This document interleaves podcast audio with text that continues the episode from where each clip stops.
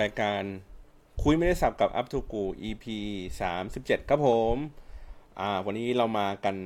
แปลกๆกันนิดนึงนะครับ เพราะว่าวันนี้ในในระหว่างนี้นะครับ ว่า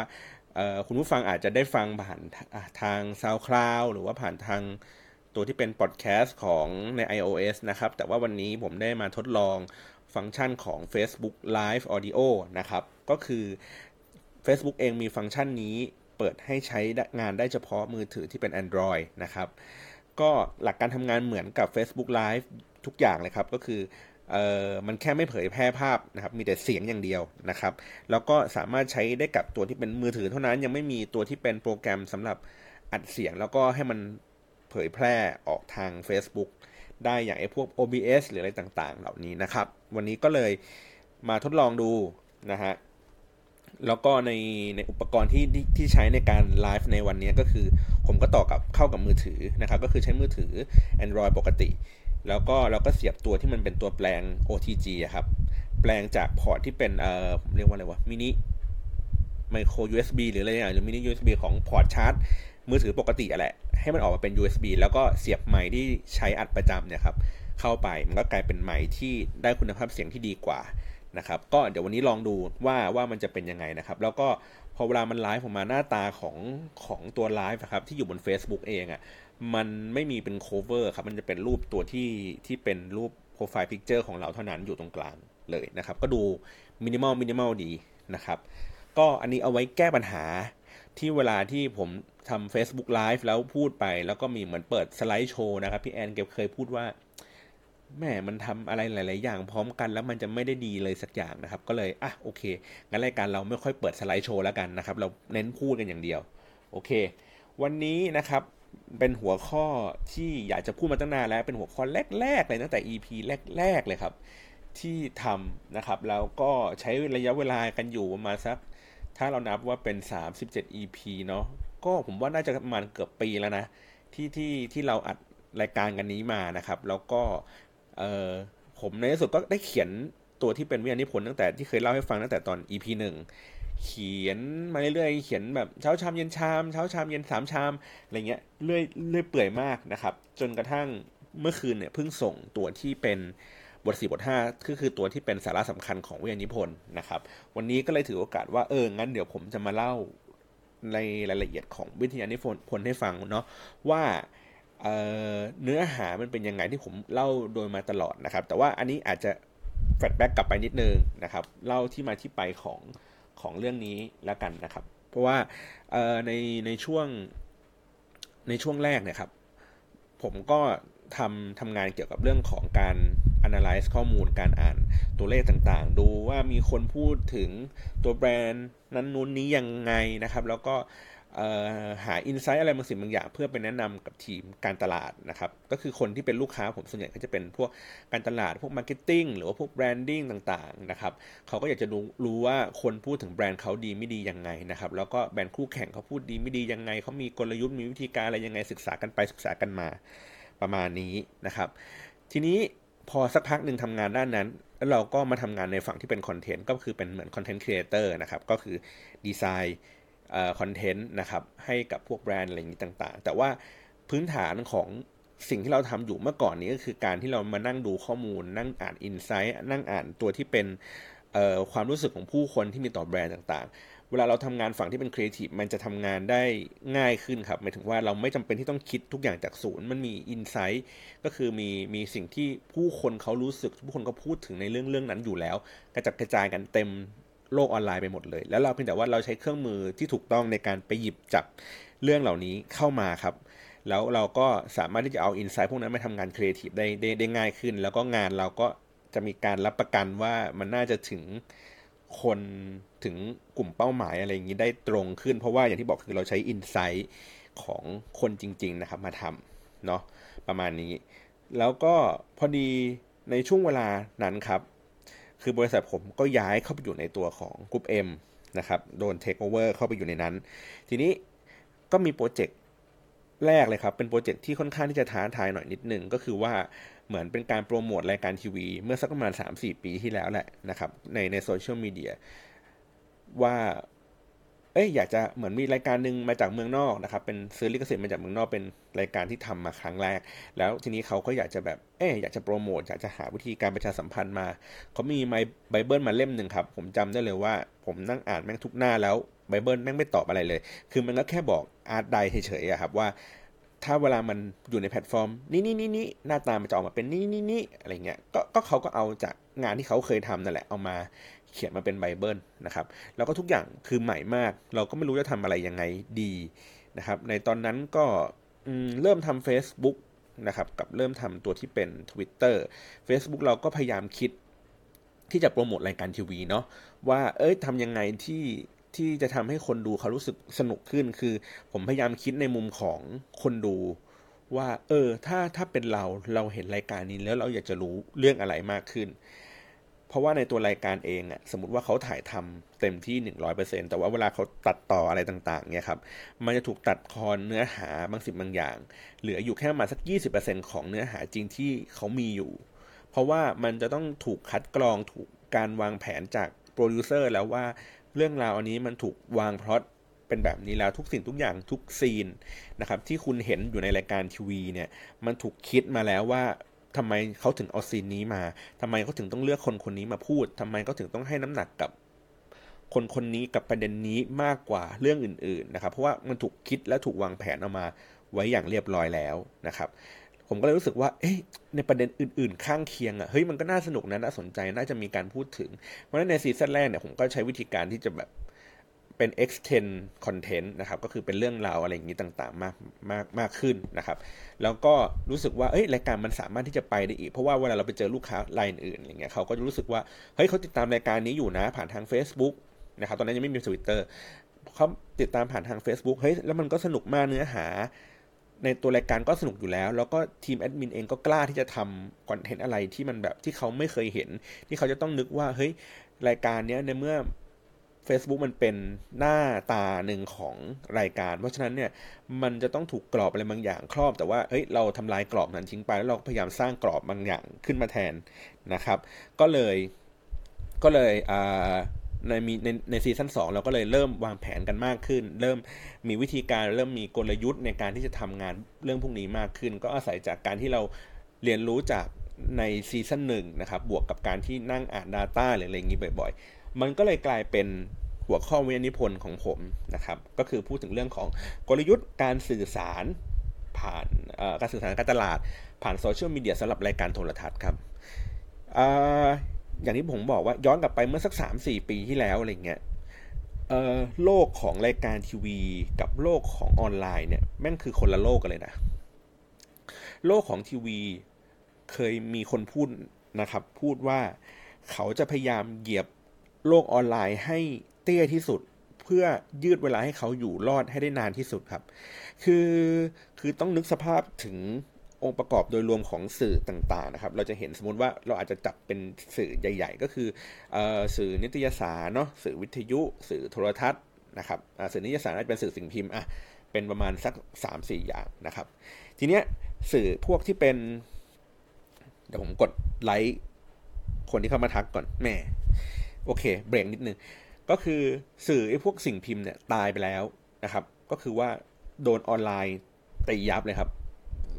สื่อสิ่งพิมพ์ไม่สามารถที่จะแข่งขันได้นะครับ ผมเคยพูดใน EP ต้นๆแล้วแหละว่าทำไมสื่อสิ่งพิมพ์ถึงไม่สามารถที่จะแข่งขันกับออนไลน์ได้ เพราะว่าในเรื่องของการรับรู้ perception อะไรต่างๆ เขายังถูกคิดว่าเขาคือสิ่งพิมพ์เขายังทรงพลังและมีอำนาจอยู่นะครับ ต่อมาก็คือสื่อพวกวิทยุ แต่ผมมองว่าสื่อวิทยุเองเนี่ย การใช้การมีเทคโนโลยีเข้ามาเนี่ยทำให้สื่อวิทยุสามารถที่จะแพร่กระจายได้ง่ายขึ้นครับในราคาที่ถูกลง หมายถึงว่าแทนที่เราจะฟังวิทยุปกติเราฟังวิทยุเฉพาะในเขตพื้นที่กรุงเทพอย่างเดียวถูกไหมครับผมอยู่เชียงใหม่ผมไม่สามารถฟัง FM99 ที่กรุงเทพได้ แต่ว่าพอมันมีอินเทอร์เน็ตปุ๊บมันมีแอปพลิเคชันขึ้นมาปุ๊บไม่ว่าผมจะอยู่ที่ไหน แม้กระทั่งอยู่ต่างประเทศ แค่มีต่อสัญญาณอินเทอร์เน็ตปุ๊บผมก็สามารถที่จะฟังวิทยุได้แล้ว เพราะฉะนั้นวิทยุกับเทคโนโลยีจึง ไม่ไม่ขัดกันครับไม่ตีกันไปด้วยกันได้ อ่า ทีนี้ทีวีครับ วงการโทรทัศน์ ซึ่งเป็นสื่อที่มีเม็ดเงินใหญ่มาก ๆเลยนะครับ ก็น่าจะเป็นเจ้าใหญ่ประมาณ 70%ของเม็ดเงินทั้งโฆษณาทั้งหมดที่ลงสื่อ สื่อทีวีน่าจะเป็นสื่อที่มีเม็ดเงินมากที่สุดมากมหาศาล มากในระดับที่ว่าผมสามารถพูดได้ว่า สมมติเขาลงโฆษณาเนี่ยครับมูลค่าสามล้านลงใน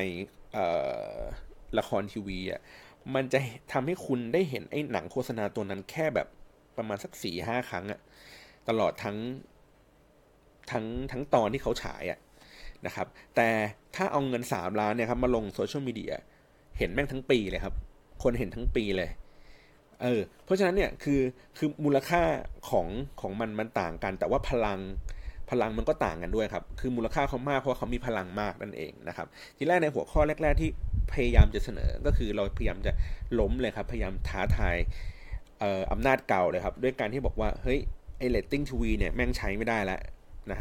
เรามาวัดผลทาง social media กันเถอะ แต่ว่าไปไปมาอาจารย์เขาก็เบรกครับ บอกว่า เอ๊เรื่องนี้มันเป็นเรื่องที่แบบซับซ้อนนะ มันเป็นเรื่องที่ ถ้าเราไม่เข้าใจในเรื่องของกระบวนการการคิดคำนวณเลตติ้งขึ้นมาอย่างถ่องแท้อย่างเงี้ย มันก็ไม่สามารถที่จะไปเคลมได้ชัดเจน เท่าไหร่นัก นะครับ แต่ทีเนี้ยผมเคยทำเล่นๆ ก็คือเอาเอาข้อมูลที่เป็นเลตติ้งทีวีครับ convert ออกมาเป็นจำนวนประชากร เหมือนเป็น reach อะไรอย่างเงี้ยตัวเลข reach นะครับ แล้วก็เอามาเทียบกับตัวเลข reach บน Facebook ใช้โปรแกรม SPSS อะไรอย่างเงี้ยครับในการคำนวณหาความสัมพันธ์ว่ามันมีความเกี่ยวเนื่องอะไรกันหรือเปล่าอะไรเงี้ยตัวเลขนั้นออกมามีผลประมาณว่าจำนวน conversation ที่เพิ่มขึ้นครับ จะส่งผลต่อ rating ทีวีที่มีที่อาจจะมีแนวโน้มที่สูงขึ้นนะครับ แต่ผมแค่เข้าไปอีกนิดนึงก็คือว่า มันจะไม่ส่งผลใน EP นี้นะครับหมายถึงว่าสมมติรายการออกวันเสาร์นี้ แล้วมีคนพูดในวันเสาร์นี้เยอะมากๆ ตึ้งตึ้งตึ้งมันจะไม่ทำให้ มันจะไม่ทำให้ไอ้ตัวที่เป็นเรตติ้งทีวีครับสูงขึ้นณนะปัจจุบันทันด่วนเลยไม่ใช่นะครับแต่ว่ามันจะส่งผลทำให้เรตติ้งในสัปดาห์หน้าเนี่ยมีจะมีแนวโน้มที่สูงขึ้นจากสัปดาห์ก่อนหน้านี้นะครับแล้วก็มันจะก็จะเป็นอย่างนี้เสมอหมายถึงว่าเนี่ยถ้าสัปดาห์นี้เราคุยกันเยอะเยอะเยอะมากคนก็จะไปรอดู เพราะว่า โอ้ยไม่ทันเลยครั้งที่แล้วดูแล้วแบบเฮ้ยตกข่าวว่ะเดี๋ยวต้องไปดูพร้อมกันไปดูก่อนคนอื่นเขาอะไรอย่างนี้นะครับ มันนี่คือความสัมพันธ์ที่เกี่ยวข้องกัน แต่ว่าตัวเลขที่ไม่สัมพันธ์กันก็คือพวกตัวเลข reach บน Facebook นะครับไม่มีความสัมพันธ์กับตัวเลตติ้งหมายถึงว่าถึงแม้ว่าเราจะซื้อ ad มากแค่ไหนก็ตามเนี่ยเพื่อให้คนเห็นหรือว่ามีการรับรู้ตัวที่เป็นรายการทีวีมากขึ้นเนี่ยมันก็ไม่ช่วยทำให้เลตติ้งทีวีกระเตื้องขึ้นครับนี่อันนี้อันนี้คือตัวเลขที่แต่ว่า แต่ว่าอืมมันก็ไม่ได้ถูกรองรับด้วยหลักวิชาการอย่างแท้จริงนะ แต่ว่าผมก็พยายามลองดูเพื่อให้เห็นให้เป็นหลักอะไรบางสิ่งบางอย่างที่เรารู้สึกว่าเออ ประเด็นนี้มันน่าสนใจนะน่าจะไปทำงานวิจัยกันต่อได้นะครับแล้วก็มันก็จริงมันก็สอดคล้องกับงานวิจัยในอีกหลาย ๆ ชิ้นที่เขาพยายามพูดว่าการที่ทำให้คนมี conversation ที่เพิ่มขึ้นการพูดถึงแบรนด์มากขึ้นนะครับ บนโลกออนไลน์เนี่ย จะส่งผลต่อยอดขายของลูกค้าในภายหลังนะครับ คือกลายเป็นว่าการรับรู้เนี่ยเองอาจจะไม่ได้มีส่วนทำให้คนซื้อเท่ากับ คือไม่อาจจะมีส่วนแต่ว่าอาจจะไม่ได้มีพลังเท่ากับการที่ให้คนมาพูดพูดพูดไปแต่เนี้เวลาคนพูดเนี่ยมันก็จะมีหลายแบบเนาะมีคนทั่วๆไปพูดพูดกันหรือว่าเป็นอินฟลูเอนเซอร์พูดอะไรเงี้ยเดี๋ยวผมค่อยไปลงรายละเอียดอีกทีหนึ่งแล้วกันนะครับ โอเค เพราะฉะนั้นแล้วผมรู้สึกว่า เอ๊ะ เรื่องนี้มันก็เป็นเรื่องที่แบบน่าสนใจ ดีก็เลย เอ๊ะอะมาลองดูซิว่า แล้วการสื่อสารรายการโทรทัศน์อื่น ๆ เนี่ย ที่เขาสื่อสารแล้วประสบความสำเร็จเนี่ยเขามีโมเดลอย่างไรนะครับเขามีวิธีการทำอย่างไร เขามีกลยุทธ์อย่างไรที่มันสอดคล้องเหมือนกันไหมนะครับ โอเค จนสุดสุดท้ายแล้วเนี่ย ผมรวบรวมออกมานะครับ ได้เป็นตัวกลยุทธ์การสื่อสาร การตลาดผ่านโซเชียลมีเดียของรายการทีวีนะครับปัจจัยสำคัญจะมีอยู่ทั้งหมด 6 ขั้นตอนครับคือคือต้องมีให้ครบทั้ง 6 ขั้นตอนนี้นะครับ ไม่มีขั้นตอนใดขั้นตอนหนึ่งก็ไม่ได้ครับ ก็จะไม่ประสบความสำเร็จนะครับ แต่ว่าในแต่ละขั้นตอนเนี่ยมันสามารถที่จะโกงมันได้เดี๋ยวผมค่อยเล่าให้ฟังอีกทีหนึ่งผมค่อยๆเล่าไปทีละเรื่องนะครับ โอเค ขั้นตอนแรกเลยก็คือว่า เจ้าของรายการ ทีมผู้ผลิตรายการ แล้วก็ทีมโซเชียลนะครับสามคนนี้จะต้องทำงานร่วมกันอย่างใกล้ชิด หมายถึงว่าไม่ใช่ว่าเออสมมติว่าผมเป็น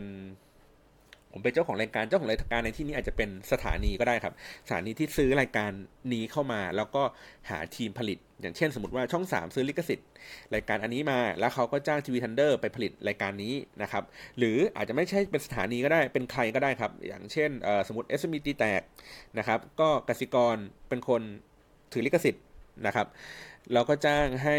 Workpoint เป็นคนผลิตนะครับ แล้วก็ฉายที่ Workpoint อะไรอย่างนี้นะฮะเพราะเนี่ยตัวเจ้าของรายการเองนะครับ แล้วก็ทีมผู้ผลิตรายการอันนี้ผมว่าอันนี้เขามีความสัมพันธ์กันดีอยู่แล้วเขาคอยอัปเดตกันอยู่ตลอดเวลา แต่เนี้ยทีมโซเชียลเวลาเข้าไปเนี่ย คือต้องเข้าไปในฐานะของคนที่สำคัญเทียบเท่ากับเจ้าของรายการและทีมงานผู้ผลิตครับ คือไม่ใช่ว่าเราเข้าไปฐานะ ที่อยู่ใต้ของเจ้าของรายการ หรือเราเข้าไปในฐานะของอยู่ใต้ทีมผู้ผลิตรายการ จริง ๆ ทีมผู้ผลิตรายการไม่ค่อยมีใครมาจ้างทีมทำโซเชียลเท่าไหร่นะเพราะเขาได้กำไรจากการผลิตรายการอยู่แล้ว แต่ว่าในตัวเจ้าของรายการเขาต้องการที่จะได้มูลค่าเพิ่มขึ้นนะครับ เพราะฉะนั้นเนี่ยการที่เขาต้องจ้างคนมาเพื่อให้เขารู้สึกได้ว่าเฮ้ยสิ่งที่เขาลงทุนในการผลิตรายการขึ้นมา เขาต้องให้ได้เต็มเม็ดเต็มหน่วยมากที่สุดนะครับ แต่ว่าบางครั้งก็เห็นที่บอกคือว่าทีมโซเชียลมันจะไปอยู่ใต้เจ้าของรายการ ซึ่งมันมันผิดครับหมายถึงว่ามันผิดก็คือว่าเจ้าของรายการก็กลายว่าเป็นเจ้านายที่คอยคุมและคอยสั่งทีมโซเชียลอีกที มันก็เลยทำให้วิธีการทำงานเนี่ยมันจะไม่มีอิสระครับ เพราะว่า มันเหมือนรับคำสั่งจากเจ้าของรายการอีกทีหนึ่งนะครับ เพราะฉะนั้นเนี่ยโลมันต้องเท่ากันครับมันต้องเป็นสามเหลี่ยมเลยแหละ ก็คือมีเจ้าของรายการฝั่งหนึ่งทีมผลิตรายการฝั่งหนึ่งนะครับ แล้วก็ตัวที่เป็นทีมงานโซเชียลอีกฝั่งหนึ่งทีนี้เวลาคุยงานกันนะครับ เจ้าของรายการเวลาคุยกับทีมผู้ผลิตรายการนะครับปกติเขาคุยกันอยู่แล้วละแต่เขาก็ต้องมีไอ้คนที่สามเนี่ยเข้าไปอยู่ก็คือทีมที่เป็นโซเชียลก็คือเข้าไปอยู่ นะครับในขณะเดียวกันทีมโซเชียลเองต้องคอยอัปเดตเจ้าของรายการว่าเฮ้ยตอนนี้กระแสรายการเป็นแบบนี้นะ คนกำลังพูดถึงสิ่งนั้นสิ่งนี้นะอะไรอย่างเงี้ยครับอันนี้คือเรื่องดี อันนี้คือเรื่องไม่ดี เพราะว่าตัวเจ้าของรายการเองเขาถือความรับผิดชอบในในในในตัวของรายการเองด้วย แล้วก็ในเรื่องของสปอนเซอร์เองด้วย เพราะฉะนั้นเนี่ยอะไรก็ตามที่ที่ทีม social media เขาเจอมา แล้วเขาก็ respond กลับไปที่เจ้าของเจ้าของสามารถที่จะส่งต่อไปให้สปอนเซอร์อะไรอย่างนี้ได้อย่างรวดเร็วนะครับและในการตัวทีมโซเชียลเองก็ต้องไปอยู่กับ ทีมผลิตรายการอย่างใกล้ชิดนะครับ หมายถึงว่าเเข้าไปฝังตัวอยู่ในกองได้ยิ่งดีเลยครับ คือทุกครั้งที่เขาออกกองเราเข้าไปนั่งทำงานด้วย เข้าไปอยู่ในนั้นด้วย เข้าไปเป็นส่วนหนึ่งด้วยนะครับ เพื่อที่จะหนึ่งคืออันดับแรกเลยคือต้องอินอะอินกับตัวคอนเทนต์เพราะว่าเรากำลังจะทำรายการหนึ่งให้คนดูกันเยอะๆนะครับ ถ้าเราไม่มีความอินเราไม่มี ความเป็นส่วนหนึ่งส่วนเดียวกัน เราไม่รู้สึกว่าเฮ้ยรายการนี้แม่งน่าดูอะผมว่าอันนี้ก็คือเป็นความเชื่อที่ผิดล้วล่ะคือเราต้องพยายามให้รู้สึกว่าเรารักรายการนี้ก่อนเวลาเรารักรายการนี้เราจะเหมือนประมาณว่า เป็นคนดูคนหนึ่งเหมือนเป็นแฟนบันแท้ของรายการเนี้ยที่เล่าให้กับคนที่กำลังดูอยู่ ให้ฟังเพราะฉะนั้นมูดแอนโทนมันจึงจึงไม่ได้เหมือนกับตัวที่เป็นเป็นแบรนด์แล้วก็พูดกันไปโดยตรงนะครับใช่ไหมก็คือเหมือนเพื่อนคุยกับเพื่อนอะว่าเฮ้ย วันนี้กูดูรายการนี้มาว่าเออมันเป็นอย่างนี้อย่างนี้ว่ะแต่ว่ามันไม่ใช่เป็นในมุมมองของ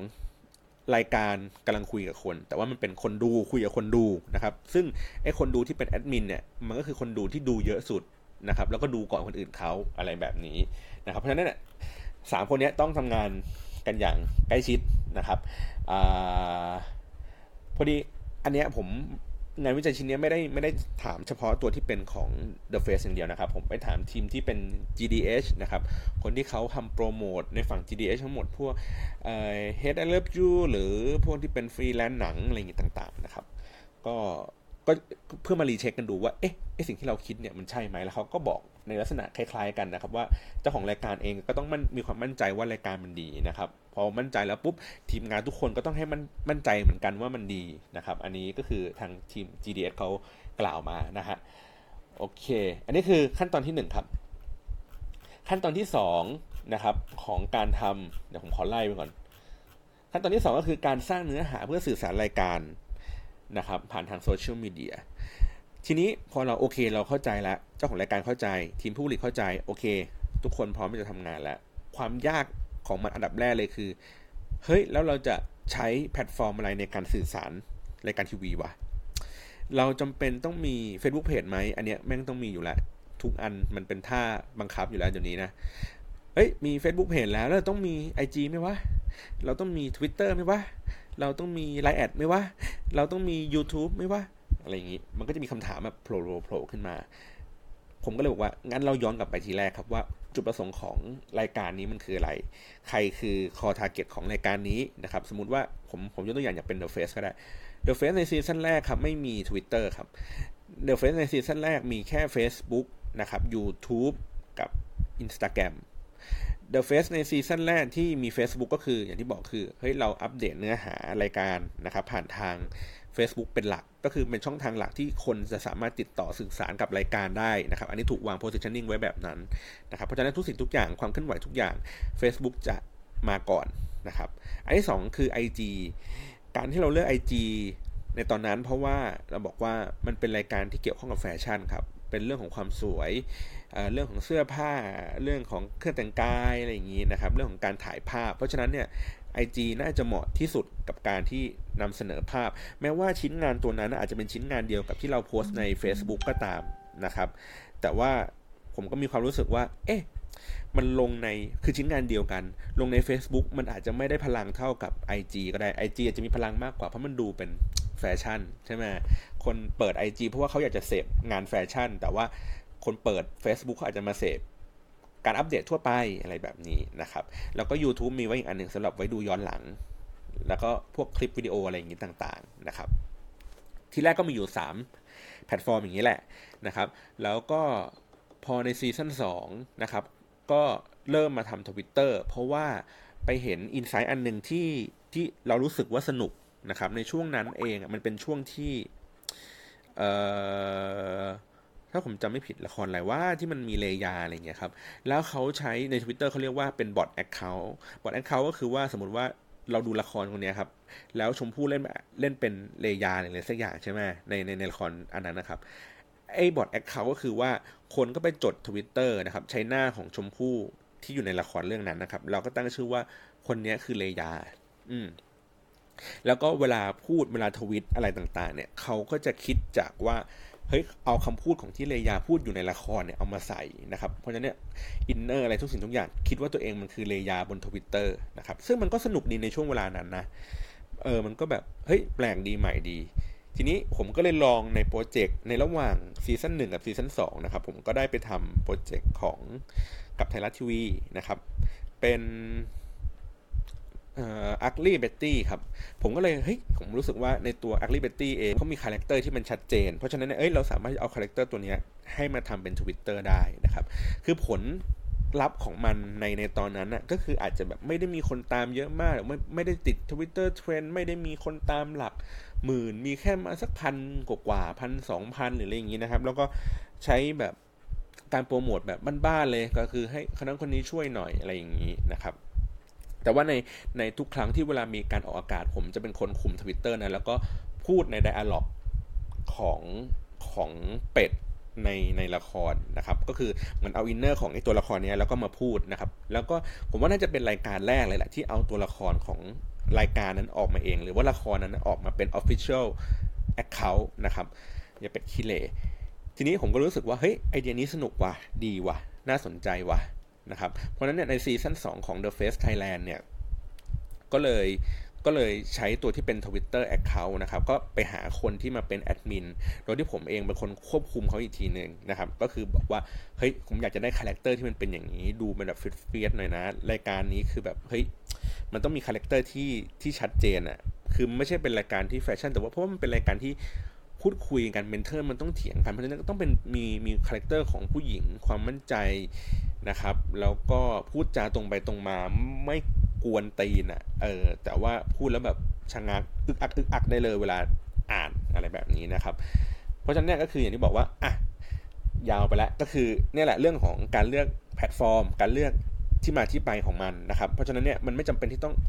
ครั้งแรกที่สมมติถ้ารายการมีปุ๊บเราต้องทำให้ครบทุกแพลตฟอร์มไม่จำเป็นครับ คือใช้เฉพาะแพลตฟอร์มที่เรารู้สึกว่าเฮ้ยอันนี้น่าจะมีพลังในการสื่อในเรื่องนี้เรื่องนี้เรื่องนี้ให้ได้มากที่สุดนะครับพอสมมติเราเลือกแพลตฟอร์มเสร็จปุ๊บเราก็ดีไซน์ตัวที่เป็นชิ้นงานออกมานะครับว่าเราจะทำยังไงปกติที่ผมทำกันก็คือทำเป็น life cycle ครับสมมติรายการมันจะออกทุกสัปดาห์ถูกไหมฮะสมมติรายการมันเป็นวันเสาร์เพราะฉะนั้นเนี่ย life cycle ของคอนเทนต์ที่อยู่ใน Facebook เองเนี่ยมันจะต้องเริ่มตั้งแต่ก่อนวันเสาร์ เรื่องสมมติวันพุธนะครับวันพุธก็คือพูดถึงเนื้อหา EP ใหม่ ก็คือมันเอามาจากตัวที่เป็น teaser นะครับเอามาใส่ในวันพุธนะครับมันรู้อาจจะเป็นโพสต์ teaser หรือว่าเราอาจจะตัดแคปชั่นอะไรบางสิ่งบางอย่างจาก teaser ออกมา วันพฤหัสเราก็ปูจากเรื่อง teaser นั้นแหละปูต่อนะครับวันศุกร์เราก็มาย้ำอีกทีนึงว่าเอ้ยอย่าลืมดูนะ นั่นนู่นนี่นะครับอย่าลืมดูในวันเสาร์เวลาสามโมงเย็นอะไรว่ากันไปนะครับใช้จากวัตถุดิบที่เรามีที่เราก็ไม่ใช่วัตถุดิบที่เกินเลยจาก teaser นะ คือหมายถึงว่าเพราะไม่งั้นเนี่ยมันจะกลายเป็น spoil อะใช่ไหมคือ teaser มันเห็นแค่เนี้ย แต่เราไปเอาภาพจากฟุตที่มันจะเห็นวันเสาร์มาลงก่อนมันก็ไม่ใช่นะครับ เพราะฉะนั้นก็ต้องระมัดระวังในเรื่องนี้ถูกไหมแล้วก็พอวันเสาร์ปุ๊บวันที่มัน on air เราก็จะโพสต์ถี่มากๆเลยครับ ก็คือว่าจบเบรกปุ๊บมี1คอนเทนต์ขึ้น แต่ว่าจริงๆ ก่อนก่อนรายการมาก็มีสักหนึ่งหรือ2คอนเทนต์เพื่อย้ำเตือนนะ เวลาออกอากาศนะครับ ก็คือเราจะต้องดูบนเฟซเอ้บน โทรทัศน์เป็นหลักนะครับ ในตอนนั้นยังไม่มีการออกคู่ขนานกันนะครับโอเค ก็ในช่วง on air เราก็จะแบบจบเบรกปุ๊บมีคอนเทนต์ขึ้นจบเบรกปุ๊บมีคอนเทนต์ขึ้นโดยเฉพาะเบรกสุดท้ายเบรกสุดท้ายแล้วก็จะขยี้ให้เยอะขึ้นนะครับซ้ำซ้ำซ้ำซ้ำไป แล้วก็มันก็จะลากให้คนนะมี engagement ต่อเนื่องหลังจากรายการจบคือรายการจบคนไม่จบนะครับก็นั่งเสพคอนเทนต์ไอ้พวกนี้กันต่อไป เพราะฉะนั้นในช่วงที่จบรายการนะครับมันจะเป็นช่วงที่ engagement ดีที่สุด เราก็เลยสามารถจะขายสปอนเซอร์ในช่วงเวลานั้นได้นะครับคือแล้วก็ทยอยทยอยลงในวันอื่นๆอะไรอย่างนี้ที่ engagement ลองลองลองลงมาอีกทีหนึ่งนะครับแต่พอสมมติถ้าเป็นรายการวันเสาร์วันอาทิตย์ปุ๊บมันก็จะ drop ลงนะครับแล้วก็ค่อย ๆ หายไป อันนี้คือเป็นเรื่องปกติอยู่แล้ว แต่ว่าในซีซั่น3หรืออะไรอย่างนี้ หรือว่าในการทำโปรเจกต์อื่น ๆ ที่ทำเกี่ยวกับเรื่องของรายการโทรทัศน์ผมพยายามจะพูดว่ามันไม่ควรจะต้องเป็นยอดที่แหลมเปี้ยวในวันเสาร์แล้ววันอาทิตย์ก็คือหายวูบไปเลย ไม่ดีครับ เราต้องค่อยๆ landing คือเลี้ยง conversation เลี้ยง list เลี้ยง engagement ทุกสิ่งทุกอย่างค่อยๆ landing ลงไปอย่างสวยๆ เพื่อที่ในสัปดาห์หน้าเวลามันปูขึ้นมา มันจะไม่ต้องเริ่มจากฐานที่เตี้ยเกินไปนะครับ ประมาณนี้ เพราะฉะนั้นเนี่ยการการดีไซน์คอนเทนต์เนี่ย อ้าวหมากูวิ่งออกไปแล้ว เยี่ยม เฮ้ย จริงจังมากเลยเนี่ย อะ กลับมาก่อน เออ คือหมาที่บ้านครับ เมื่อกี้ คือผมกั้นข้อไว้อย่างดีเขากลัวมันกัดกันนะครับ พยายามคิดสูตรทุกสิ่งทุกอย่างครับ พออยู่ๆมันจะไปไล่แมวครับ มันก็โผล่วิ่งทะลุออกไปได้เลยโดยที่งงอยู่เลยเนี่ยว่ามันเป็นยังไงนะช่างมันครับ มันรักกันครับ คือเวลาอยู่ด้วยกันสองตัวนี้ก็รักกันสนุกสนานนะครับ พอมีคนโผล่เข้าไปเนี่ยแหละอันนี้ถึงค่อยวุ่นวายกันอะกลับมาเรื่องเดิมต่อนะครับ เพราะฉะนั้นเนี่ยตัวคอนเทนต์เองเนี่ยมันก็มีความสำคัญนะ ในเรื่องของการนำเสนอรายการทีวีให้มันดูน่าสนใจนะครับ วิธีการผลิตคอนเทนต์เนี่ยอันดับแรกเลยก็คือ เอ้ย เราต้องหาทีมงานที่มีความเข้าใจนะในในในการทำงานเรื่องพวกนี้เรื่องคอนเทนต์เพราะว่าอย่างที่บอกว่าบางทีเทปมันอาจจะมาวันศุกร์นะครับรายการออนวันเสาร์ไม่ได้ทีมจะต้องแบบมีเวลาเตรียมตัวอยู่แค่วันเดียว ต้องทำให้เร็วทำให้ไวทำให้ทันนะครับ อันนี้ก็คือเป็นเป็นข้อจำกัดของการทำงานนะครับ อย่างหนึ่งที่เราไม่รู้เราอาจจะชอบคิดว่าโอ้ยรายการมันถูกอัดไว้นานแล้ว มันมีเทปดู ได้แหละนะครับทำคอนเทนต์ได้อย่างง่ายๆนะครับในความเป็นจริงนะครับ ผมบอกว่าผมทำงานกับ ผมอาจจะทำงานกับทีม production ไม่ได้เยอะมากก็คืออาจจะมีแค่ประมาณทีมกันตนานะครับกับทีมเวิร์คพอยท์ทีมเวิร์คพอยท์นี่อย่างเฮี้ยเลยครับ คือสมมุติว่าเราให้เขาผลิตรายการขึ้นมานะครับ แต่ว่าเขาไม่ได้ฉายช่องเวิร์คพอยท์นะฉายช่องอื่น เราจะได้เทปอย่างแบบกราบงามๆกราบตีนเลยนะ หนึ่งวันครับหนึ่งวันคือยี่สิบสี่ชั่วโมงก่อนที่มันจะ on air ครับ แล้วก็จะมีข้อจำกัดเยอะโอ้กูต้องมีเซ็นเซอร์ กูต้องมีลายน้ำกูต้องมีนั่นนู่นนี่กลัวว่าแบบไอ้ทุกอย่างมันจะหลุดอะไรอย่างนี้ไปกูบอกกูก็ไม่ได้หลุด เพราะว่ากูก็ทำงานกับเจ้าของรายการ กูจะหลุดไปทำส้นตีนอะไร ถูกไหมกูก็เป็นคนทำงานเหมือนกูก็อยู่ใน production ของมึงนั่นแหละ เพียงแต่ว่ากูมีหน้าที่คนละอย่างกับมึง เออ อะไรอย่างเงี้ยครับ เขาก็แบบกังวลมาก เพราะฉะนั้นเขาจะให้เทปที่แบบสั้นมากครับ ไม่ได้ให้เทปนาน ทีแรกก็คิดว่าอ๋อมันเป็นการจ้างเนาะคือเป็นงานจ้างงานจ้างก็ทำช้าอะไรเงี้ย แต่ถ้าเป็นงานช่องอะจะทำไวนะครับ ผมก็ไปทำในโปรเจกต์ที่แบบลูกค้าจ้างให้ Workpoint ผลิตรายการ แล้วฉายในช่อง Workpoint แม่งก็ประมาณเนี่ยครับเฉลี่ยโดยเฉลี่ยประมาณ 24 ชั่วโมง ก่อนรายการขึ้น อันนี้คือดีแล้วนะ เหี้ยสุดที่ผมเคยได้คือหนึ่งชั่วโมงก่อนรายการขึ้น คือแบบกะไม่ให้กูทำเลยอะไม่ให้กูทำอะไรต่อเลยอะนะครับอะที่แรกก็คิดต่ออีกใน step สองอ๋อ สเต็ปแรก คือลูกค้าจ้างเวิร์กพอยท์ทำแต่ว่าเอาไปฉายช่องอื่น อ๋อ โอเค มึงเลยไม่ค่อยทำเนาะ ไม่เป็นไร งั้นลูกค้ามาจ้างเวิร์กพอยท์ทำเราก็ฉายในช่องมึงเอง มึงคงจะเร็วขึ้นเนาะ เฮ้ไม่ครับ ไม่เร็ว เท่าเดิม ไม่เป็นไร project สามเคสสามอ๋อ ถ้า Workpoint แม่งเป็นเจ้าของรายการ แล้ว Workpoint เป็นคนผลิตเอง มึงคงปรานีกูเนาะ มึงคงปรานีกูเนาะ มึงคงให้เทปกูเร็ว ไม่ครับ แม่งก็ช้าเท่าเดิม เอาใหม่ ร้องใหม่ เอ่อ ถ้ามันมีวันหยุดยาวๆ หยุดนานๆ อย่างเช่นช่วงสวรรคตนะครับ รายการก็หายกันไปประมาณเป็นเดือนเลย เออช่วงสวรรคตพวกมึงก็คงยังต้องแบบตั้งทำงานกันเนาะอะไรอย่างเงี้ยมันถึงว่าเอ้ยรายการที่ถ่ายไปแล้วมึงคงจะตัดเร็วขึ้นเนาะมึงคงจะให้กูดูได้เร็วขึ้นนะสักประมาณสองสามวันหรือสัปดาห์หนึ่งอะไรอย่างเงี้ยครับแม่งก็มาเหมือนเดิมครับ อันนี้คือแบบเยี่ยมมากนะครับ เป็นบริษัทที่เป็นทีมผู้ผลิตรายการที่เยี่ยมมาก ขอพูดเลยขอชมนะตรงนี้เลยนะครับ พอมันเป็นอย่างนี้ปุ๊บสิ่งที่ความงานงอก ตามมาก็คือว่าไอ้คนทำคอนเทนต์แม่งหูตูบเลยครับ คือหนึ่งก็คือเราคือเรานั่งดูฟุตแล้วเราไม่มีเวลาที่ต้องคิดเยอะครับเพราะว่าถ้าคิดเยอะปุ๊บมันทำไม่ทัน มันจะต้องรายการมันจะต้องขึ้นแล้วนะครับ เราจะต้องโปรโมทแล้วอะไรอย่างเงี้ยสองก็คือเราไม่สามารถที่จะมีไอเดียหรือความคิดสร้างสรรค์อะไรใหม่ ๆ ที่เราจะเอาเทปรายการนี้มายำมาบิดมาอะไรอย่างนี้ได้นะครับพอมันเป็นอย่างนี้ไปเรื่อยๆการทำงานก็จะอึดอัดนะครับหมายถึงว่าเราจะไม่สามารถที่จะ หยิบทรัพยากรที่มันมีอยู่สามารถเอาไปใช้ได้อย่างจริงจังมากนะเพราะฉะนั้นเนี่ยในในเรื่องของการที่ให้ทีมงานเข้าใจในเรื่องของการสร้างเนื้อหา แล้วก็ให้อิสระในการคิดเนี่ยมันเป็นเรื่องสำคัญ โดยปัจจัยสำคัญก็คืออยู่ที่ว่าเทปมาเมื่อไหร่นะครับโอเค ต่อมาก็คือ การสร้างเนื้อหานะครับในรายการเองเนี่ยมันต้องมีการวาง content pillar นะครับการวาง content pillar หมายถึงว่า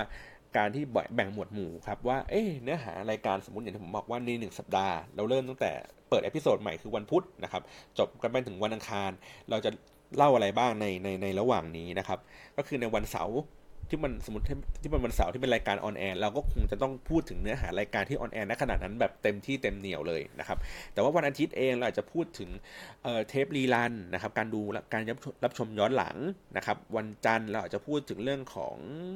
take a look นะครับก็คือแฟชั่นต่างๆ ที่ mentor เขาใส่ชุดกัน จะโพสต์ว่ายังไงก็คือเป็นเนื้อหาที่รองลงมาอีกทีนึงวันอังคารอาจจะพูดถึงประเด็นปลีกย่อยอื่นๆนะครับที่ตกหล่นกันไป แล้ววันพุธเราก็กลับมาโหมตัวเนื้อหาใน EP ใหม่ขึ้นไปอีกทีหนึ่งเพราะฉะนั้นมันมีเป็น pillar อยู่ครับว่าถ้าเกิดว่าไม่ได้แบ่งตามวันนะ แบ่งตามประเภทของเนื้อหาก็คือโอเค เนื้อหาที่เกี่ยวข้องกับ รายการตอนช่วง on air เป็น pillar หนึ่งเนื้อหาที่ข้างเคียงเป็นอีกอันหนึ่งเนื้อหาแฟชั่นเป็นอีกอันหนึ่งเนื้อหาไลฟ์สไตล์เป็นอีกอันหนึ่งนะครับเพราะฉะนั้นเนี่ยคือวาง content pillar ก็จะเป็นลักษณะแบบนี้ ซึ่งซึ่งมันก็ทำเหมือนกับแบรนด์ทั่วๆไปที่เขาต้องมีวางพิล่าอยู่เหมือนกันนะครับโอเค ต่อมาก็คือแบตจะหมดครับ 15 เหลืออีก 15%ถ้าอยู่ตัดไปนี้เดี๋ยวผม มาไลฟ์ใหม่อีกทีหนึ่งนะ อะ ข้อ3นะครับก็คือการสร้างเนื้อหาจากประเภทของสื่อ อันนี้ผมพูดเร็วๆแล้วกันก็คือ มีเรื่องของรูปภาพ เรื่องของกิฟต์แอนิเมชันเรื่องของวิดีโอ เรื่องของลิงก์นะครับ เพราะฉะนั้นเนี่ยปรับเนื้อหาให้มันเหมาะสม ก็คือถ้าเป็นรูปภาพเราก็ต้องใส่ตัวที่เป็นเหมือนแคปชั่นเป็นอะไรอย่างนี้ไปนะครับให้มันให้มันมีความดึงดูด แล้วก็เป็นสไตล์ที่มันชัดเจนนะครับวิดีโอเองก็ตัดเป็นคลิปสั้น ๆ นะครับ ไม่จำเป็นต้องยิงยาวทั้งหมดเพื่อให้คนดูเขารู้สึก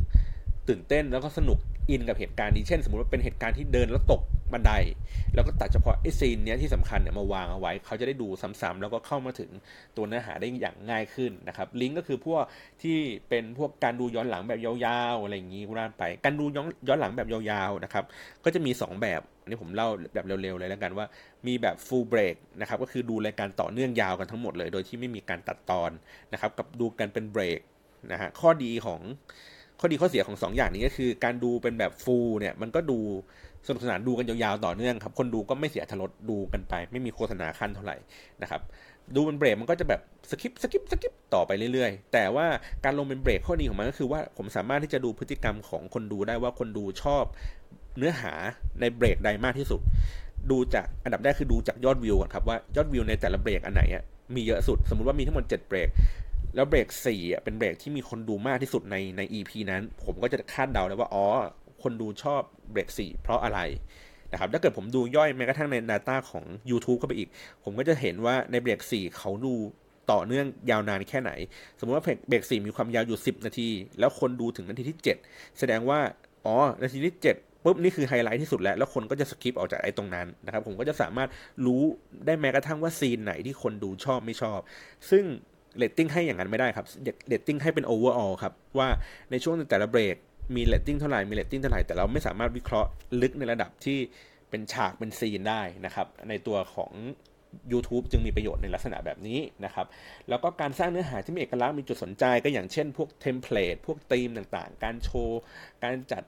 เรียกองค์ประกอบศิลป์นะครับ เช่นการใส่โลโก้ตามมุมภาพรายการ The Face ก็จะมีเป็นแคปชั่นลอยมาอยู่ข้างหัว mentor ตลอดเวลา นะครับใส่แฮชทงแฮชแท็กอะไรอย่างนี้ก็ว่ากันไป เพราะฉะนั้นก็คือเป็นดีไซน์ที่มันชัดเจนนะครับโอเค ขั้นตอนที่3นะครับเมื่อกี้ขั้นตอนที่ 2 ก็คือพูดถึงเรื่องของการดีไซน์เนื้อหาเนาะขั้นตอนที่ 3 ก็คือการจัดการผู้มีอิทธิพลทางความคิดหรืออินฟลูเอนเซอร์ในการช่วยการประชาสัมพันธ์ ผมแบ่งเป็น2สองสองคนสองแบบนะครับ แบบแรกคือคนที่เกี่ยวข้องกับรายการ ก็คือพิธีกรดารานักแสดงแขกรับเชิญต่างๆ ที่มาออกรายการนะครับไก่คนเนื้อคือคนที่ไม่ได้มาออกรายการ แต่ว่ามีอิทธิพลทางโลกออนไลน์ นะครับคนพวกนี้ก็คือถ้าคนที่มันมาโผล่มาในในรายการเองเนี่ย เราก็ต้องมีการวางแผนก่อนเนาะเขาจะมาวันไหนเขาจะมาซีนไหนเทปไหนเขาจะมาปรากฏยังไง แล้วก็เราขอให้เขาช่วยโปรโมทรายการได้ไหมช่วยโปรโมทรายการด้วยการเอารูปนี้ไปลงนะติดแฮชแท็กอย่างนี้นะพี่แล้วก็เมนชั่นมาที่รายการด้วยนะนะครับ อันนี้คือต้องมีการควบคุม ต้องมีการคิดมาอย่างดี เพราะว่าดาราบางคนอาจจะมีเป็นแบบสัญญาว่าเฮ้ยมันสามารถลงได้หรือไม่ได้ หรือว่าลงแล้วจะต้องมีมูลค่าเท่านั้นเท่านี้อะไรอย่างนี้ อันนี้ก็ต้องไปตกลงคุยกัน ในระดับที่เป็นเอ่อเป็นอินฟลูเอนเซอร์ในโลกออนไลน์นะครับพวกสมมติเจี๊ยบเรียบด่วนหรืออะไรอย่างนี้ก็ว่ากันไปนะครับบางครั้งเราก็จะมี paid บางครั้งก็จะไม่มี paid ก็คือ own content นะครับ ก็คือว่าเฮ้ยถ้ารายการมันดัง เขาก็อยากจะเกาะกระแส รายการแล้วก็สร้างคอนเทนต์ที่เกี่ยวข้องกับรายการขึ้นมา แต่ถ้าเกิดว่ารายการไม่ดังนะครับ เราก็ต้องจำเป็นต้องให้เขาเอาไปพูดถูกไหมเราก็อาจจะต้องแบบจ่ายเงินจ้างเขาเพื่อให้เขาไปพูด แต่ถ้าเกิดรายการดังแล้วเราไม่ต้องจ้างใครแล้วครับ เขาก็จะมาเกาะรายการเราอะแล้วก็ช่วยพูดมันออกไปเองนะครับ ก็เป็นการทำให้กระจายลิชให้กว้างขึ้นนะครับ กระจายการรับรู้ให้ได้มากขึ้นนั่นเองนะครับก็มีวิธีการจัดการก็คือเรื่องของความสัมพันธ์เราก็ต้องดูแลเขาเป็นอย่างดีหน่อยนะครับ เพราะว่ามันเป็นเรื่องของ งานที่แบบไม่ได้จ่ายตังค์หรือแม้งานจ่ายตังค์เราก็ต้องคุยกันอย่างแบบรู้รู้สึกแบบดีๆ กันหน่อยนะครับ ต่อมาขั้นที่4ครับการสร้างชุมชนเสมือนของรายการนะครับ เรื่องนี้ก็คือว่า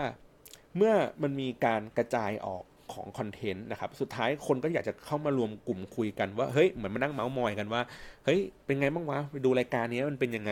อารมณ์เหมือนว่าถ้าเกิดปกติเราดูกับที่บ้าน เราก็จะเมาส์มอยกับที่บ้านถูกไหมฮะ คุยกับกับแม่กับพ่อกับน้องอะไรอย่างนี้ไป หรือว่าเราจะเก็บเนื้อหานี้ไว้คุยกับเพื่อนที่ออฟฟิศนะครับในวันรุ่งขึ้น แต่ว่าโลกโซเชียลมันเปลี่ยนครับ มันทำให้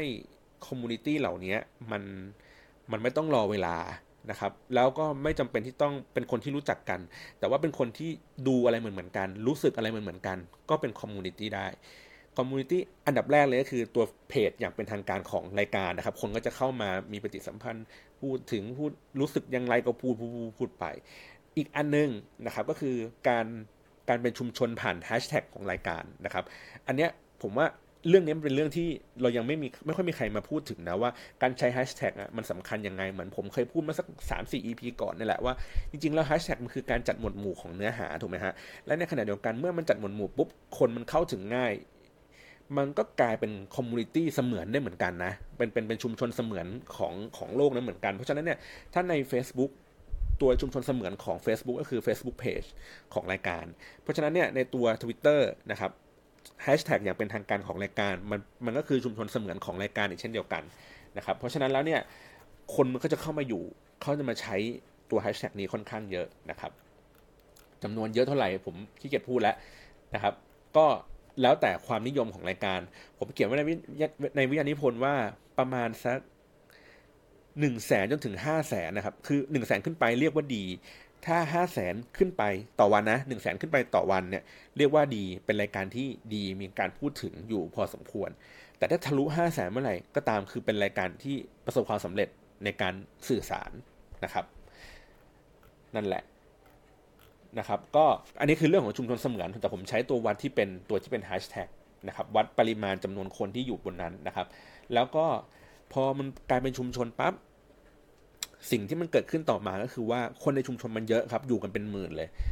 พอคุณอยู่เป็นหมื่นปุ๊บมันก็จะมีพวกวลบี อยากจะดัง อยากจะเด่นในในหมื่นคนนั้นถูกไหมเป็นเรื่องปกติอยู่แล้ว ถ้าเราดูเพจดัง ๆ ก็จะเป็นมาว่าเม้นแรกค่ะ หรือว่าเม้นอะไรก็ได้ที่แบบไอ้เฮียเด็ดเด็ดด่าเจ้าของด่าให้มันแบบเจ็บแสบที่สุด กูจะได้เป็น top comment อยู่บนนั้นนะครับ นี่คือภาวะของการที่ผู้ใช้งานพยายามจะสร้างเนื้อหาขึ้นมาเองครับ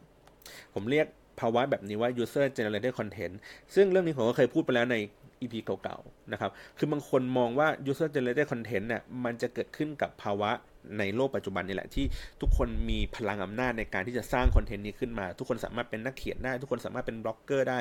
ทุกคนสามารถเป็นอินฟลูเอนเซอร์ได้ แต่ผมมองในมุมที่เป็นเรื่องของ community ครับ คือเรื่องของ community เนื่องจากว่ามันไม่มีใครเป็นจ่าฝูงชัดเจนนะครับยกเว้นแอดมิน ถูกไหมเพราะเนี่ยจ่าฝูงของคนดูทั้งหมดเขาก็พยายามที่จะแบบถีบตัวเอง ดันตัวเองขึ้นมานะครับ เช่นไปพยายามแบบขุดคุ้ยหา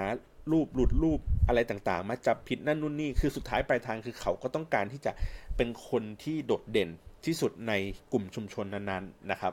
ทีเนี้ยในภาวะลักษณะแบบนี้เองเนี่ยมันก็อาจจะมีคอนเทนต์ที่เป็นแบบหลุดเมื่อกี้ที่ผมบอกเห็นไหมภาพหลุดอะไรเงี้ยจากไอ้นั่นไอ้นี่เอามา หรือว่าฉายคนแรกบอกคนแรกกูวงในกูรู้ก่อนอหรือบางคนก็ใช้วิธีการล้อเลียนแซลนะครับ เช่น ภาพนี้มาแซลอย่างนู้นแซลอย่างนี้หรือว่าเอาไปตัดต่อเปลี่ยนแปลงใหม่เล่าเรื่องใหม่นะครับ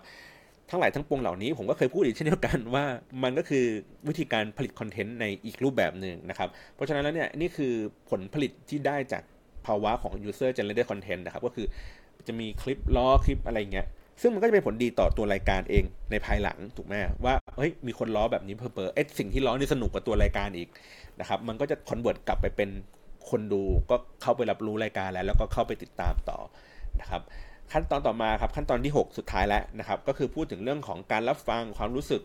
ก็คือว่าคนที่ดูรายการแล้วเขาก็พูดบนบนบนโซเชียลครับ อันนี้คือเป็นเรื่องที่ดีมากๆเลยนะ เพราะว่าเรตติ้งเองไม่ไม่มีคำตอบในเรื่องนี้ให้ครับเรตติ้งเห็นแค่ตัวเลขจำนวนประชากรเฉยๆว่ามีคนดูเท่าไหร่ในณเวลานั้น แต่ไม่ค่อยเห็นฟีดแบ็กของผู้ชม เว้นแต่ว่าถ้าดาราแม่งเดินเข้าไปในตลาดแล้วก็ถูกตบด้วยทุเรียน ถูกตบด้วยเขียงหมูหรืออะไรเงี้ย อันนี้เริ่มดูฟีดแบ็กแล้วว่าเฮ้ยรายการนี้แม่งคนแม่งดูเยอะรู้สึกอินอะไรยังไงนะครับ แต่ว่าโซเชียลมีเดียปุ๊บ มันคอมเมนต์กันเป็นรายวินาทีนะครับ The Face ที่ผมเคยเจอก็คือเป็นแบบไหลเป็นน้ำผมอ่านไม่ทัน ต้องคอยเบรกคอยหยุด เพราะว่าหน้าที่ผมคือการนั่งดู insight พวกนี้ว่าคน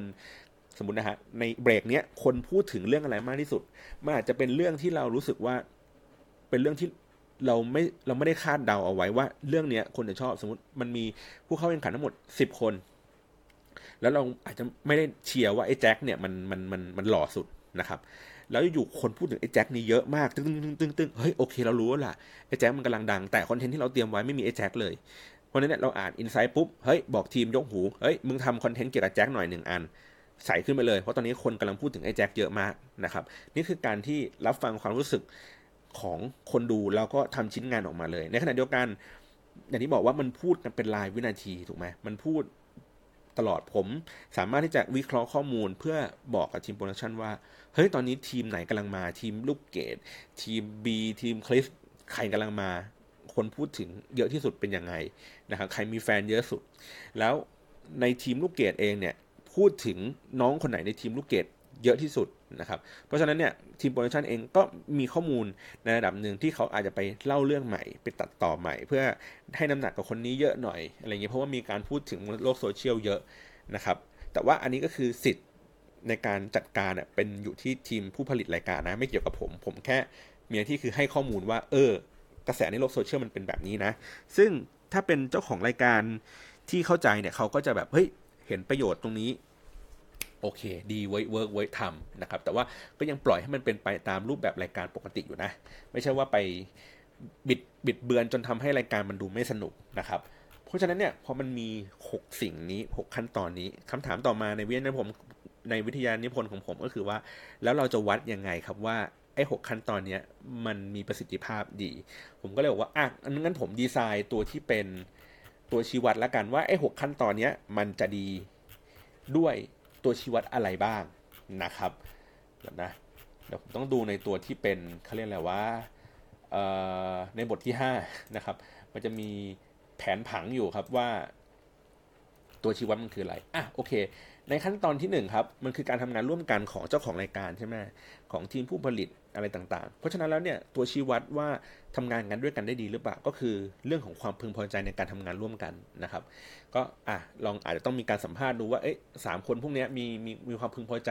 ในการทำงานระหว่างกันไหมนะครับ อันต่อมาก็คือการสร้างเนื้อหาเพื่อสื่อสารรายการนะครับบนโซเชียลมีเดียสิ่งเนี้ยจุดประสงค์ของมันก็คือเราต้องการให้เกิดการรับรู้รายการให้ได้มากที่สุด เพราะเนี่ยตัวชี้วัดของมันก็คือในเรื่องของจำนวนการรับรู้ที่มีต่อเนื้อหา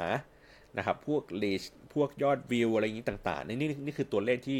สะท้อนถึงเรื่องของการรับรู้นะครับ แต่เรื่องของ conversation เดี๋ยวผมขยับอีกทีนะต่อมาก็คือเรื่องของการจัดการผู้มีอิทธิพลทางความคิดบนโซเชียลมีเดียหรือพวกอินฟลูเอนเซอร์ต่างๆ เราก็ต้องดูจำนวนครับว่าจำนวนที่เขาพูดถึงรายการในช่วงเวลาที่มันออนแอร์มันพูดถึงเยอะน้อยแค่ไหน เพราะว่าถ้าเราไม่พูดเยอะในช่วงเวลาออนแอร์อย่างเงี้ยเราจะไปพูดเวลาไหนวะใช่ไหมเราไปพูดเวลาที่รายการมัน ออกไปแล้ว มันก็ไม่ convert กลับมาที่รายการ เพราะฉะนั้นเนี่ยถ้าเกิดเขาพูดในช่วงเวลาที่รายการมันกำลังออนแอร์อยู่เงี้ยมันก็จะมีผลที่ดีกว่านะครับไม่ได้เป็นเฉพาะดารานักแสดงนะ แต่ว่าเป็นคนทั่ว ๆ ไปอื่น ๆด้วยนะครับ ที่เป็นอินฟลูเอนเซอร์อยู่ว่ามันมีผลต่อกันไหมก็คือในช่วงเวลาออนแอร์สมมติเป็นวันเสาร์วันเสาร์เองเนี่ยมีคนเขาเรียกไงนะเยอะแค่ไหนนะครับโอเค ต่อมาก็คือการเรื่องของการสร้างชุมชนเสมือนนะครับ ก็คือจำนวนผู้ติดตาม ในชุมชนเสมือนเนี่ยเป็นเรื่องสำคัญก็คือเรื่องของแฟนที่มากดไลค์เพจหรือว่าการใช้แฮชแท็กจำนวนมากๆนะครับก็จะเป็นผลที่ดีนะฮะแล้วก็เรื่องของการสร้างบรรยากาศให้เกิด user generated content นะครับแล้วก็นับถึงจำนวนเนื้อหาที่กล่าวถึงรายการเนี่ยในช่วงเวลานั้นเอง เพราะทุกคนอยากจะ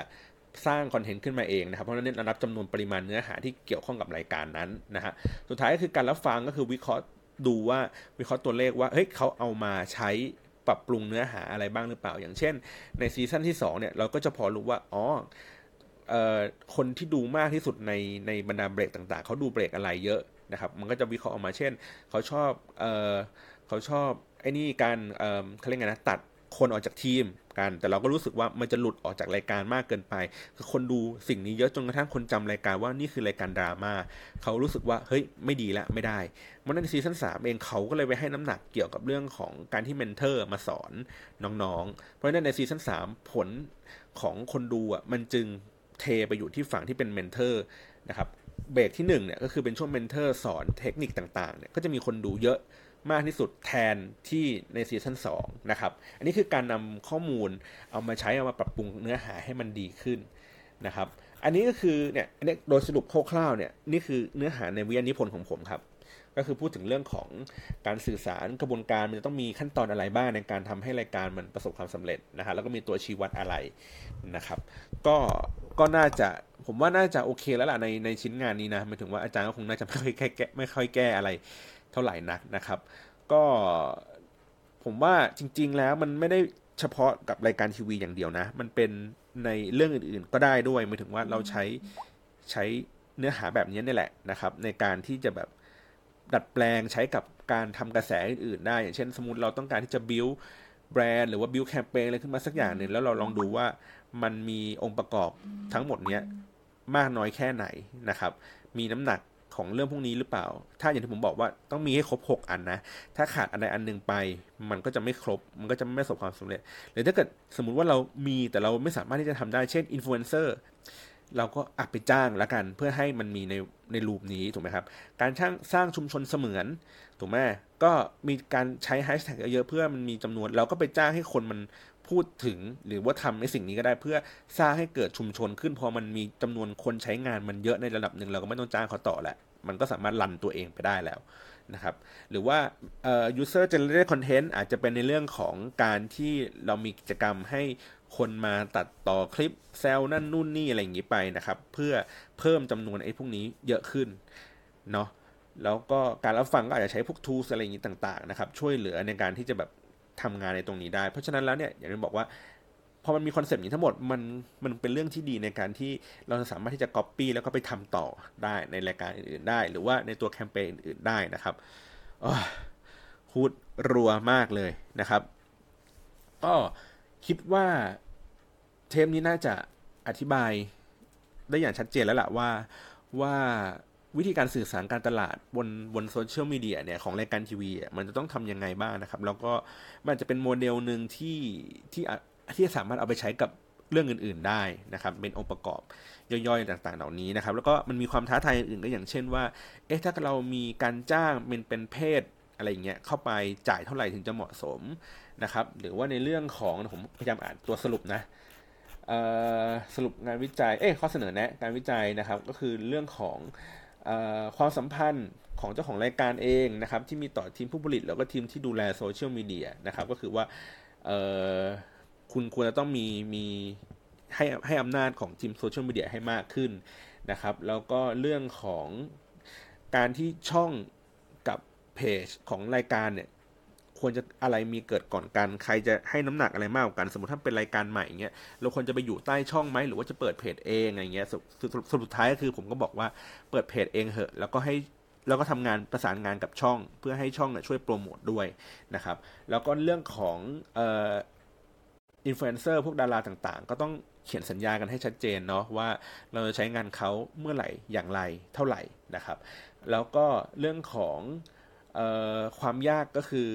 รายการที่ผมทำอยู่มันเป็น seasonal program นะครับ ก็คือว่ามีปีละประมาณ 13 ตอน แต่ถ้าเกิดว่าเป็นพวกแบบ weekly โปรแกรมอะไรอย่างที่มีทุกสัปดาห์ต่อเนื่องกันมาอย่างยาวนานอันนี้อาจจะมีความยากกว่านะครับ ก็ต้องเตรียมบุคลากรให้เยอะขึ้นกว่าเดิมนะครับ แล้วก็ในเรื่องของการกำหนดกลุ่มเป้าหมายที่ชัดเจน บนโซเชียลมีเดียอาจจะไม่ใช่กลุ่มเป้าหมายที่ชัดเจนบนทีวีนะครับ อันนี้ก็ต้องเข้าใจในจุดนี้ว่ามันคนละมันอาจจะเป็นคนละ target กันนะครับ ก็คือต้องคอยวิเคราะห์ข้อมูลอย่างสม่ำเสมอ เพื่อที่เราจะได้เข้าใจกลุ่มเป้าหมายนั้นมากขึ้นนะครับ แล้วก็เรื่องของช่วงเวลาการถี่ความถี่ในการโพสต์ต่างๆนะครับ อันนี้เราต้องดูแลให้ดีขึ้นนะครับ